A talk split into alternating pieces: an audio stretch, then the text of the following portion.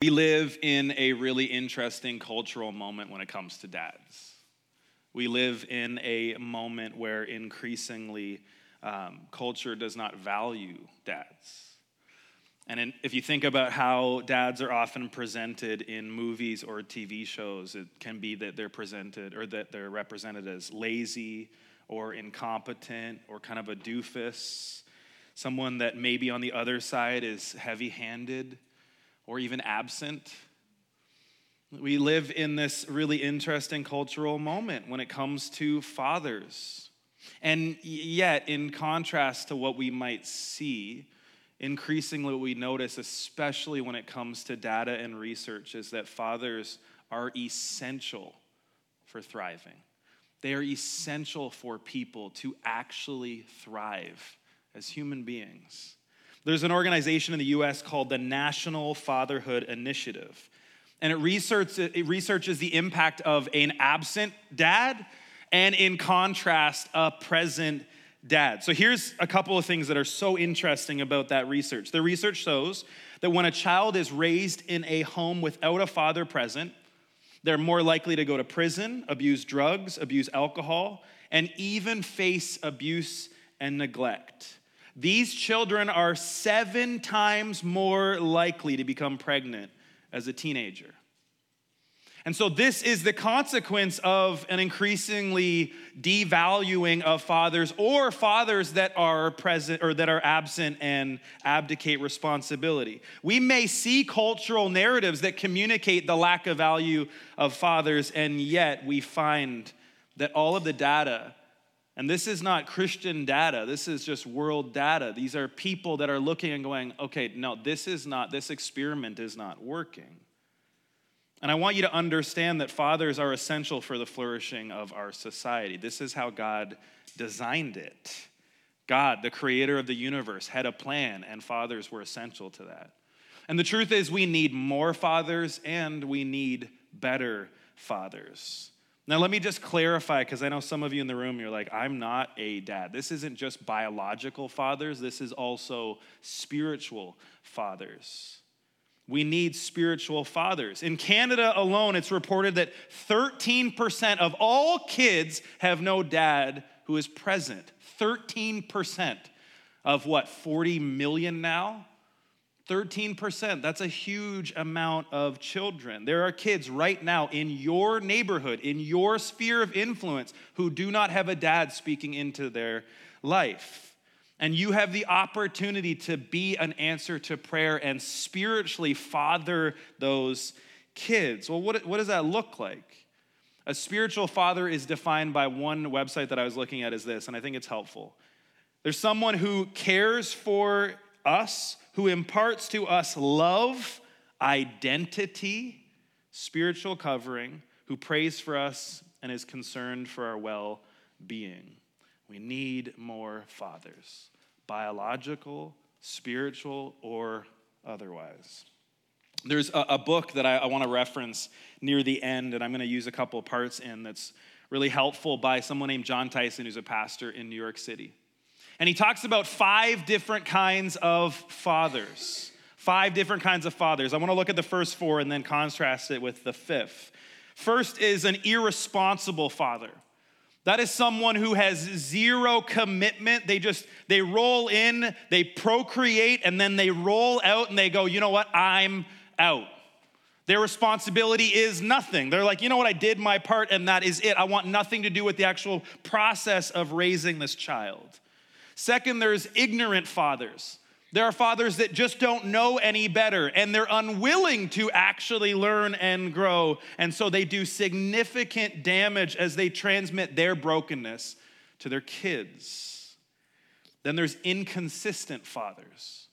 These are the fathers that are so obsessed with winning at work that they forget that they've now lost at home. And they feel this tension. I'm doing all these things, I'm providing for my kids, but I'm not actually providing what they desperately need, and that is a present father. And so then they overcorrect. They're like, I'll buy stuff for my kids or I'll be present in, in some moments, but it creates this environment where kids don't feel stability. And so it's up and down and up and down, and it does significant damage for kids. And the fourth one is one that you can look at and go, it's like pretty good, like an A minus or a B plus, and that is an involved father. They're present and they're involved, but they're often reactive in their parenting. They're the kind of dad that as things come, then they address it. They are not proactive with their kids. They're not actively trying to discern, God, what are you doing in the lives of my kids? And who are you calling me to invest my kids, uh, to, to help my kids to become? How are you asking me to invest in a vision of a hopeful future for my kids? And so, for many of us, this involved father, that's success. We go, that's great, but there's another level of fatherhood that Jon Tyson talks about that I think is really important for us to understand, and that is intentional fathers. He defines it as this the intentional father is deeply invested in discovering who his children are and how he can help them reach their redemptive potential. He seeks to understand the children God has given him and wants to form them into young persons who can fulfill their purpose. He sees parenting as central to his call before God and does it with all of his might. This kind of father leaves multi generational blessings in the lives of his children. Can you imagine if this was us? Imagine if these were the kind of dads that we became, that we were. Imagine what would happen if we actually aspired to be intentional fathers. And the thing that, that it, it raises in this is something that I think is a, a real challenge in our cultural moment inside of the church, outside of it. And that is that I think that for some of us as dads, is we've settled for maybe a version of involved, inconsistent, or somewhere in between. And we've settled for something less than this intentional father. And the tension that I see is that sometimes uh, what happens in the context of families is women have to step up and lead spiritually because men are not. And that's a problem. I think as guys, if we go, you know what, I'm gonna just abdicate my responsibility to spiritually lead in the family to my wife because I'm working a lot, that is a problem. And I want you to, to make no mistake about where we are with that. that. That is not just this attitude, and I've been around that where it's like the man is there to be served, the king of his castle. I'm not suggesting any of that. I'm not suggesting that there's somehow this elevated sense of, you know what, dad is the ultimate in every single way. I'm instead saying that if we are to be co laborers, we should be co laborers. And we do not get to look at the women in our life and go, hey, you just cover all this stuff, but I'll take care of, I'll make some money and I'll work a little bit. God's invitation is for men to spiritually lead their families. Now, does he call women to spiritually lead in their families? Absolutely. But if we go, hey, women, you've got this, right? I don't have to do it, I think we are missing something significant. God has given us a unique invitation to lead and serve our families well. And I want you to know that our kids deserve more than a passive dad who hands that off to someone else. And as we look at our fathers and we consider our own father wounds, rather than just being reactive and going, I'm just not going to do the things my dad did, I think instead we are invited to be proactive and intentional and build something better. One of the most profound calls that we have on our life for dads in the room or prospective dads is to become a dad who faithfully raises children courageously in the way of Jesus. The world desperately needs men to be who God has invited us to be. I want to work through a psalm in Psalm 78 that I think offers us more than just here's what we need to do, but instead also a vision for why that matters so much. I want to look at Psalm 78, starting in verse 4. I'm going to read it entirely and then we'll work through it. Psalm 78, verse 4, it says this We will not hide these truths from our children. We will tell the next generation about the glorious deeds of the Lord, about his power and his mighty wonders. For he issued his laws to Jacob he gave his instructions to Israel. He commanded our ancestors to teach them to their children, so the next generation might know them, even the children not yet born. And they, in turn, will teach their own children. So each generation should set its hope anew on God, not forgetting his glorious miracles and obeying his commands. Then they will not be like their ancestors, stubborn, rebellious, and unfaithful, refusing to give their hearts to God. Now, notice even how this starts. We will not hide these truths from our children. I think you could, especially in 2023, camp out exactly here for a long time. We must not hide these truths from our children. We must actually talk to our kids about our faith. We must actually invest in the next generation to talk about what we are learning our ups and our downs, our learnings, our lessons, our trials, our triumphs, all of it. We don't just get to compartmentalize and go, you know what, at some point, maybe I'll share it. Maybe if they ask, we need to be proactive in that because here's what I know to be true. If we don't tell them, someone else will. Someone else will fill in the gaps as they're wrestling with something, going, I don't know what to do. And we're like, well, hopefully you figure that out. They will find someone. And ideally, we would want them to come to us as parents or as a spiritual community that goes, I'm wrestling with this. And instead of us going, yeah, hopefully you figure that out, us walking through as we have learned. I once was talking to a parent in Calgary when I was a youth pastor, and he was really struggling because one of his, his boys was really acting out. And he's like, man, my kid's doing all these boneheaded things, and I'm just struggling with it. And I was like, tell me about what were you like as a teenager? And he was like, Oh, I was the exact same. I did all the exact same stuff. And I was like, So what got you through it? And he's like, Well, I learned some things and I had to make some changes. I was like, Have you ever talked to him about that? And he's like, No, no. No, because I can't share some of that stuff. I'm like, Well, if you don't, then what you do is you condemn your kid to repeat the exact same mistakes you made, and you don't actually help them to learn what you learn. And then beyond that, like, do you know how significant it is for the kid to be able to look at that ad and going, You understand? Not where it gives permission, like where it's like, Who cares how you live? Because I figured out it. I, I turned out okay, but instead the invitation to something more. See, it's so important for us in the midst of our growth as Jesus followers to actually let our kids into that process.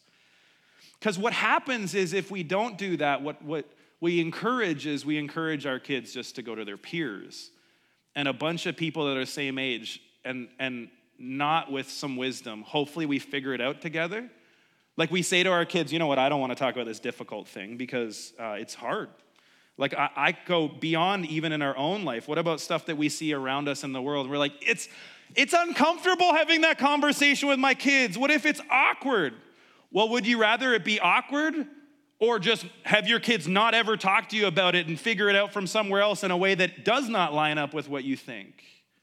The invitation for us is to wade into the awkward, is to, is to not hide those truths that we've learned with our kids, and not just our kids, but the next generation. For all of us are responsible for inviting our kids in behind the scenes to go, This is what I'm learning. Now, I am not suggesting that this is where we just unload the dump truck. I've seen parents do that too. The other side of it's like they are sharing stuff about their marriage to their eight year old, and you're like, whoa. Like, I, I'm not suggesting that we go the other extreme where we just go, hey, so yeah, dad and I had a huge fight because he, like, I'm not suggesting that. Instead, what I'm suggesting is as we are learning and coming through things, are we teaching kids the lessons that God is teaching us? And are we avoiding the difficult things and the awkward things because they are difficult? And if that's the case, I just don't think that God is happy with that. I think instead God's going, wade into it. Let me be the one that guides and speaks and gives you words even when you do not have them. Because we know about our cultural moment that if we avoid difficult conversations, other people will not. It's a really challenging moment, certainly as a parent, and there's things for us as parents with our kids in, in school, and we're hearing certain things that our kids are learning, and we're going, oh man, how do we reconcile that with a worldview that puts Jesus at the center? And you can't. Well, which is why we're having ongoing, constant conversations. And, and I want to just be upfront and honest. There are conversations that we're having with Parker, who is five, that I think we should not have to have at five. And instead of going, you know what, it's so uncomfortable, we go, guess what, we're up. We don't get to go, you know what, they need to change what they're doing. We as parents step up into those moments. Because what happens is your kids are taught things. They're constantly being formed by all the voices. They sit on devices or they're around people and they're formed in ways, and you find yourself going, wait a second, I don't believe that. But how do they know what you believe? What process are you inviting them into of forming and shaping them in the way of Jesus? Because we have to be people that actually give the next generation filters and helpful tools to navigate all of the tumult and challenges and things in opposition to the way of Jesus. We can't just say, hopefully you figure it out. Instead, we need to be proactive and lead with vision. It's such a, a, challenging moment as we find increasingly people drawn or exposed to information long before they should be. And I think the invitation for us is to step in courageously. We are responsible for forming and counterforming. Counterforming language is helpful because we understand, like all of us, if you go down the rabbit hole in, on YouTube, and you end up watching a bunch of really negative stuff, what does it do? It changes your attitude, it changes your mind. Now, you might be intellectually strong enough that you're like, you know what, that's not going to impact my view. This guy's crazy. This person's nuts, whatever. But, but kids don't have that filter. So they're taking things and going, I don't know, it must be true, and it's shaping and forming them. Forming them. And part of our responsibility as parents and as the older generation is to look at our kids and going, are we helping to counterform them in the way of Jesus? In a culture of post truth, where truth is relative or does not exist, where, where we've redefined all sorts of things, do we love them enough to tell them the truth? Even if it stands in the face of cultural narratives. Like, even just in that one verse of not hiding the truth from the next generation, we find so much. And then he continues, and we will tell the next generation about the glorious deeds of the Lord, about his power and his mighty wonders. Stories are powerful. Stories shape our beliefs. There are all sorts of, there's all sorts of research around sermons that, that as soon as you tar- start telling a story, people zone in because we're a people that value stories. Stories shape our beliefs. They talk about what we value. They talk about what we, what we think is important. The stories that we repeat shape how we view everything around us. Storytelling is a powerful tool for shaping people, especially for kids. And the invitation for us is to tell great stories, to tell the next generation about God's glorious deeds, His power, and His wonders. And for some of us, that's more natural than others. For some of us, you go, ah, it's harder for me to find stories or to see things or to say things. But are we all consistently looking for opportunities to share with the next generation where we have seen God at work? Are we consistently doing that process of noticing God and then telling those that come before, come after us? And even more so, I think it convicts a little bit because you go, Have you seen his power? Have you seen his wonders? For some of us, it means living our life differently, living in a way where we actually experience those kind of stories, not settling for this comfortable, complacent Christianity that does not look like the way of Jesus, and instead living a life that is different, not settling into a calm and unremarkable life where we just go through the motions. No more.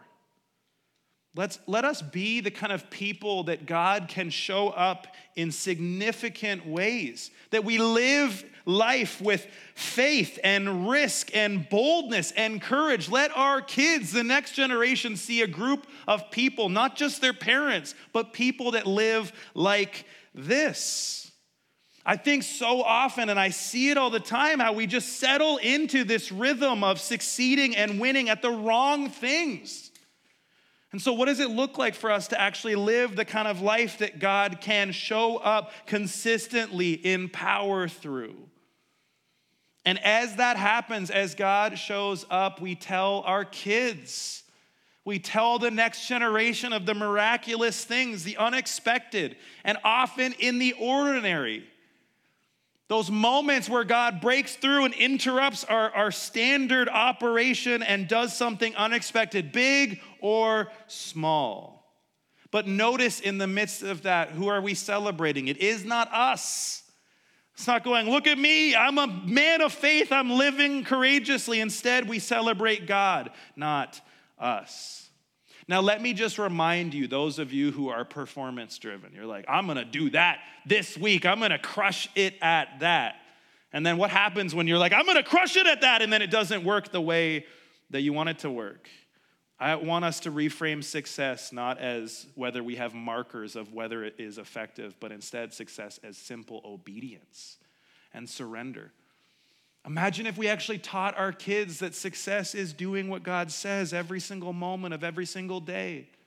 Imagine how that would change the next generation and then generations beyond if we actually lived like that was true. That we lived and we believed that God could show up, but even when He didn't, we would see how He was at work guiding things. Even when we didn't feel all the tinglies and the feelings that we think we might feel, because the reality is that most of our life feels very ordinary. What if we made room in the ordinary moments for God to do something extraordinary? What if it was big and what if it was small and our kids actually saw every bit of it? The psalm continues For he issued his laws to Jacob. He gave his instructions to Israel. He commanded our ancestors to teach them to their children. So the next generation might know them, even the children not yet born, and they in turn will teach their own children. This is the responsibility of every single generation, young and old, each generation passing down to the next. And what are we teaching? We are teaching God's way of flourishing in life. In contrast to all the things that they are taught, where it's like success is this, flourishing in this, happiness is this, we have this other framework that goes, this is God's design for all of it. And you can spend your whole life writing against it and feeling like sandpaper, or you can fall in line and live your life in freedom according to what God is guiding us into. God has a way of life that may seem foolish to the world, but it's how we're designed, life as it should be. But it also means as adults that we need to live in alignment with that, actually know what God is inviting us into, and then live as if that is actually true. We cannot teach what we don't know and what we are unwilling to learn. We are called to invite the next generation into a life of meaning and purpose. This is the way of life. And we, just like I mentioned last week, we must not abdicate responsibility for this. We can't hope that someone else will do it, someone else will come. Instead, we have the opportunity to teach the next generation about the ways of Jesus. And as we do that, it has a cascading and multiplying effect through generation after generation after generation. I think about even in my own life the impact of multiple generations faithfully and not perfectly, but faithfully following the way of Jesus and the impact it has in my generation. Why is this so important? In verse 7, so each generation should set its hope anew on God, not forgetting his glorious miracles and obeying his commands.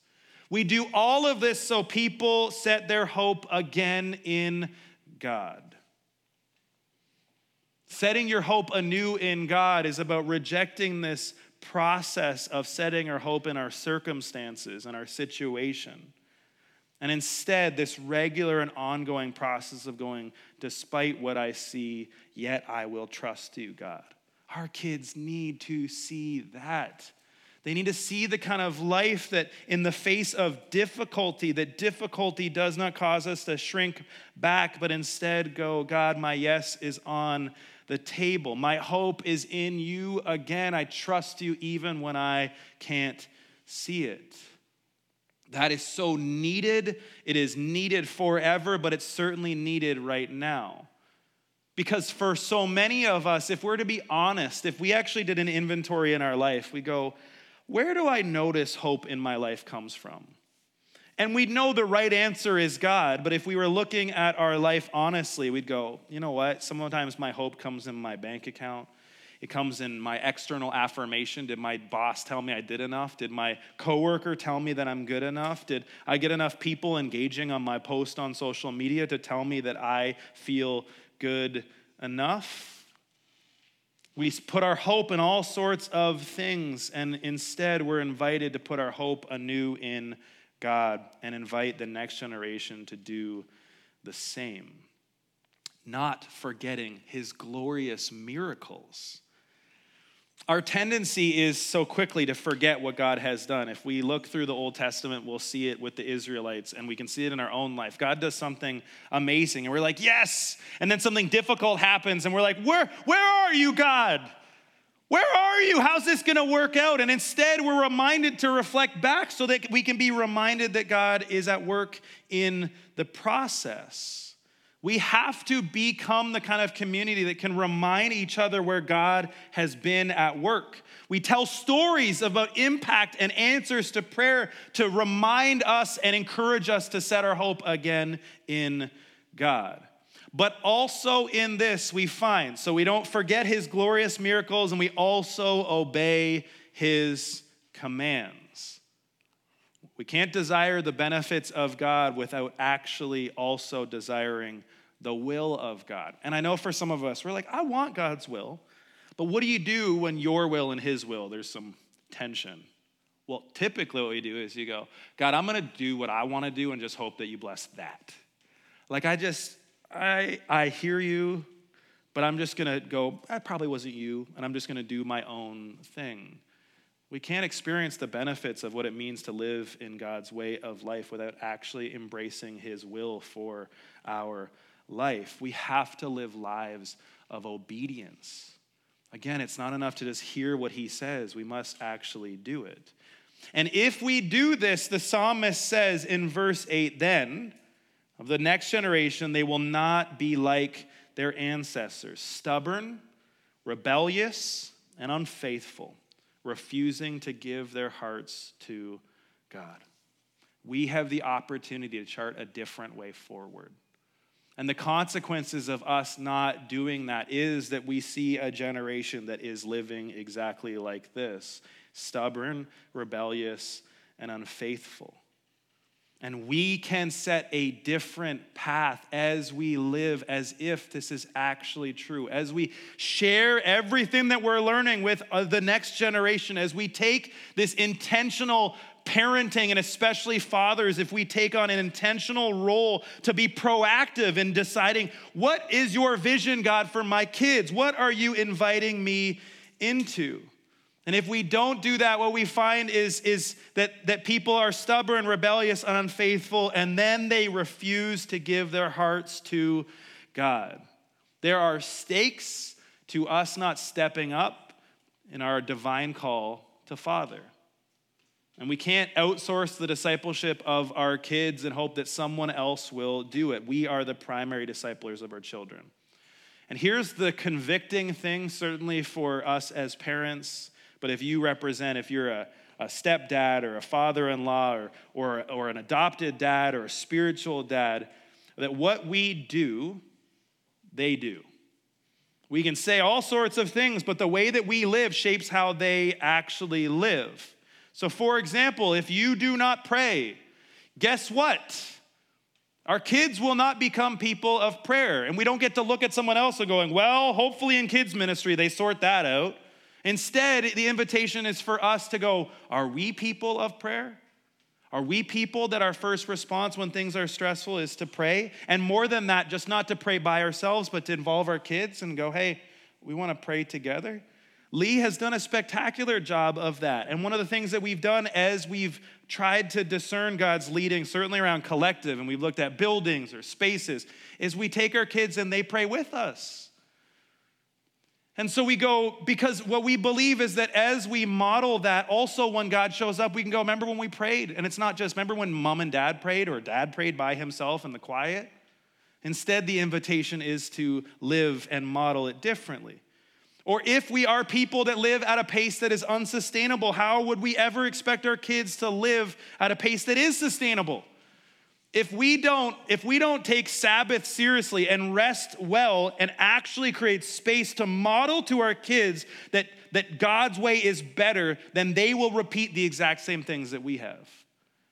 If we don't fast and actually remind ourselves that I'm weakening my body and strengthening my soul, then how can we expect our kids to do the same. Or even if we look at our lives, if we don't live passionately and courageously, how can we expect our kids to do something different? If faith is not central to our life, if Jesus is not the most important thing about us, how could we ever expect it to be true for our kids? Let this not be us. Stubborn, rebellious, and unfaithful. And in terms of the men in the room, let us not be that stubborn, rebellious, and unfaithful. Let's be men who actually give our hearts to God. Because the truth is, we need steel in our spine for what's coming next. And this is not just me going, well, it's really scary. I'm hopeful. I'm hopeful because the church has always thrived when it is countercultural what's happening around, but it requires Christians to actually look different. And it requires men to actually lead in their families. If you look at Jesus' servant leadership, we don't wield power, we serve our families. But we do not want to win at work and lose at home. And if we're the kind of dads that look at our kids in 18 years, we go, I don't know what happened. I, I just, I, you know, I thought, I thought mom had it. I think that that's wrong, and I do not think God's happy about that. I believe wholeheartedly that we, as, as men and women, mothers and fathers, need to be co laborers together, reproducing who we are in Jesus in our kids. Now, does it look like this? Everything's simple? No, it looks like this. And you're going, I don't know, is this working? Are we? But don't give up. Don't settle for something less. Let's call out the lies that we see around us that are asked at, that are talking to men in a way that they should not be talking to men and instead look and see God has given a divine mandate for men in this church to lead well, to live courageously, to be people of passion, to actually believe that what God says is true and to live like God is at the center of everything. We need courage and we need boldness in this cultural moment that we are heading into. We need both, both grace and truth. And so I want to call on the men in this church to step into what God is asking us to do. Because in the midst of a culture that devalues and diminishes and tries to redefine all sorts of things, we have the opportunity to actually live like the way of Jesus is the way of life. And so, my encouragement for each of you is do not give up, do not settle, do not grow weary, do not get comfortable, do not buy into the lies that succeeding according to the world's standard is better than succeeding according to what God has invited us into. And, and I want to just communicate too that uh, my heart is not just to challenge, but also to equip. And so, one of the things that I want to do, and I need to figure out exactly some details, but this book, The Intentional Father, this a practical guide to raise sons of courage and character, and I think sons or daughters. One of the pieces at the very beginning is it, it talks about actually dealing with our own junk because the reality of parents, whether you're a parent right now or you want to become a parent, is that there's things that your kids do that you're like, oh, well, that's me. That's mine. Some that are really good, some that you're like, oh, no, not that. And so I think there's two things that we need to be doing. Number one, I think as men in the room, we need to be working through that stuff. And so I want to create space for us to do that and be courageous. I'm not asking us to share stuff that's not there. I'm just going, let's not repeat the same things. And let's not just go, you know what, it'll work itself out. It will not. Let's be people that, are grow- that, that actually want to grow. One of our values is growth, so let's take that seriously. And so I want to create some space for men specifically, and I want, to, I want us to invest in each other and deal with some of that stuff. The other part is for, for dads in the room, there's some really, really, really, really, really good stuff in this that I want us to do together. There's some men in the room right now, dads in the room that have gone before, that have, that have son, raised sons that are older. And I want to be in a room with them and those that are new and those that, that are, that all of this is brand new and they're not sure what they're doing together, growing together, challenging each other, because I am convinced that the future of the church hinges on it. And so I, I don't want to just say, hey, we should do that. I want us to do that. And so you can look out for some more information because I want to take this and I want to put it into practice. And the truth is that even in this room right now, it's the reminder that if we are to fulfill what God is asking us to fulfill, we desperately need God, our Heavenly Father, to father us. I mean, some of us have significant father wounds in the room. And we can do our best to just push them down and go, oh, they'll just sort itself out. They will not. I mean, the, the reality of this room is that I know that most of us have some father wounds. And rather than just saying, you know what, my dad was the worst, instead, we go, okay, God, who is perfect, actually wants to heal and redeem and restore how we view dads. And then the challenge is for us, and I want to encourage you in, the, in, in this Father's Day to, to actually be specific in calling out the things in your dad that were meaningful and significant. Here, here's what I notice about our culture we're really, really specific with criticism, and we're really general and vague with encouragement. So we're like, hey, let me write this long post or email about the 14 things that this subway did wrong. Or let me just, let me be a scathing, scathing tweet on someone. Or let me talk to someone and just really make sure they feel small and insignificant. But when we go to someone that's done a good job, we go, hey, good job, man, killing it. And you're like, what does that mean? Like, what do I do with that? Hey, yeah, knocking it out of the park. You're like, ah, what? I wasn't playing baseball. Like, but do you notice that pattern? Why? Because it's uncomfortable. Because we feel awkward and we're not sure how to respond. So what if we go to someone and we're like, hey, so for example, our dad. Like I think about, I think about my dad, and my dad had, but my dad had lots of challenges. But then there's other pieces, and I've sat down with my dad and I've talked about the impact that he's had in my life. And there's the awkwardness of, you know, how do I receive this? But there's this real part, especially as parents, that you're wondering did, Am I doing a good job? Like, did it make a difference? And so to be the kind of community that calls that out, am I trying to say the act like your dad is perfect? No. No. But if stories shape who we are and who we become, what if we tell those the positive stories and make them loud? Make sure that we're clear about the times that we say, listen, thank you for this and that. I think about the, the spiritual dads in my life and the other, I think specifically about my grandpa who became in many ways like a dad to me. And there being one moment that he that he stood up for me when I felt like I was on my own. And before Lee and I got married, he was sitting with us and my grandpa always demonstrated his love for me. He didn't always say it. And we had these this powerful moment before he passed away of him sharing all these things and speaking into my life. I will treasure that forever. And so what if there's an invitation for us to do that with our dads? I also recognize that in the midst of this room there are a bunch of people who are dads and i think alongside of them, we need to be praying for each of us who are trying to figure out how to, how to lead our families and kids well and love them well and show them Jesus. And so I want to do something practical. I want to just invite everyone who is in the room who is a dad to stand up for a moment. I know for some of you, you're like, please, why are you doing this to me? Because I love you. So stand up, stand up where you are. And I want to invite everyone else in the room uh, to just if you can if you're close enough that you can put your hand on this dad do it Uh, but if you aren't, you could just extend your hand out. And we're going to pray for these dads. And I want to pray for them and I want to pray for future dads. God, I am so grateful that you invite us to, to father and to invest in the next generation. God, forgive us for the times that we've settled for something less. Forgive us for the times that we have not listened to you and done what you ask us to do and instead just tried to do something our own way. God, give us courage.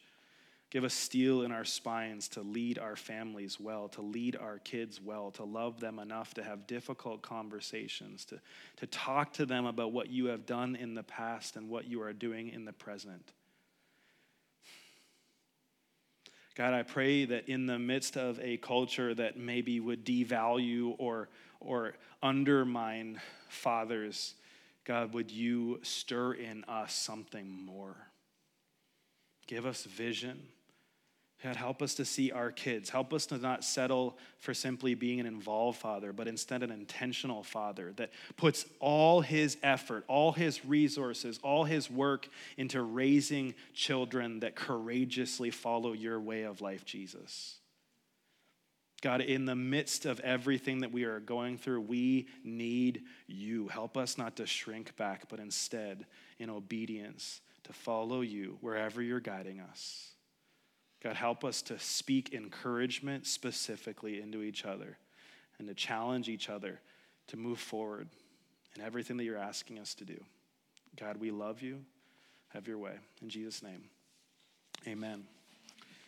We're going to respond in worship, but while the worship team comes up, I, I want to I wanna just pray briefly for the men in the room.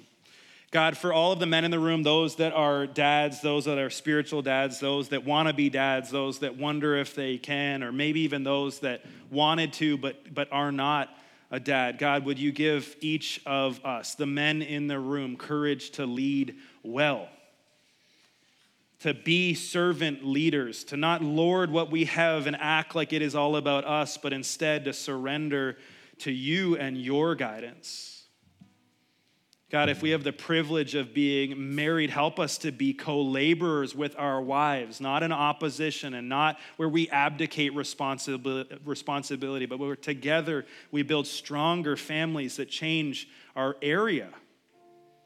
God, I pray for our kids and the next generation that we would be people that actually tell them of the praiseworthy deeds of God, that, that we would tell people about what you have done in the past that we would live lives where we see your wonders and miracles, even in the midst of leading ordinary, seemingly lives. Would you break in?